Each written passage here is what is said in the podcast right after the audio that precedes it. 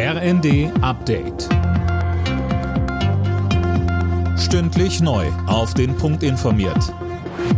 Ich bin Linda Bachmann. Guten Tag. Bei einer Parade zum Unabhängigkeitstag in den USA sind mindestens sechs Menschen erschossen worden. Rund 25 weitere wurden verletzt. Das Ganze passierte im Bundesstaat Illinois in der Nähe von Chicago. Alina Tribold. Laut Polizei feuerte der Schütze in der Stadt Highland Park von einem Dach aus auf die Menschenmenge. Der mutmaßliche Täter, ein 22-Jähriger aus der Region, war nach der Tat auf der Flucht, konnte aber mittlerweile festgenommen werden.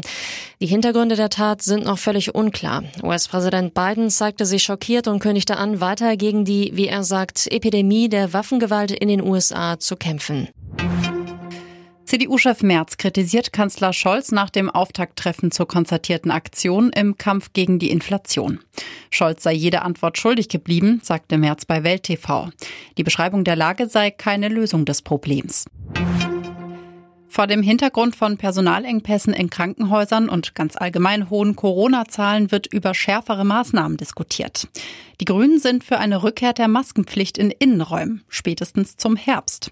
Gesundheitsexperte Janosch Stamm sagte im ersten, dass das alleine mit Eigenverantwortung nicht reicht. Das sehen wir im Moment, äh, dass gerade in Innenräumen, wo Menschen zusammenkommen, eben doch ganz viele keine Maske tragen, was es dem Virus super leicht macht. Hier brauchen wir für den Herbst eine Rechtsgrundlage, dass im Innenraum Maske getragen wird. Und auch im Sommer sollten wir gerade nicht nur in Bus und Bahn, sondern da, wo Menschen im Innenraum zusammenkommen, Masken stärker einsetzen einsetzen. Großeinsatz gegen Schleuserkriminalität in mehreren Bundesländern. Am Morgen waren in NRW, Niedersachsen, Baden-Württemberg und Bremen hunderte Polizisten im Einsatz. Es gab mehrere Festnahmen. Das Ganze ist Teil einer internationalen Razzia, auch in deutschen Nachbarländern und Großbritannien. Alle Nachrichten auf rnd.de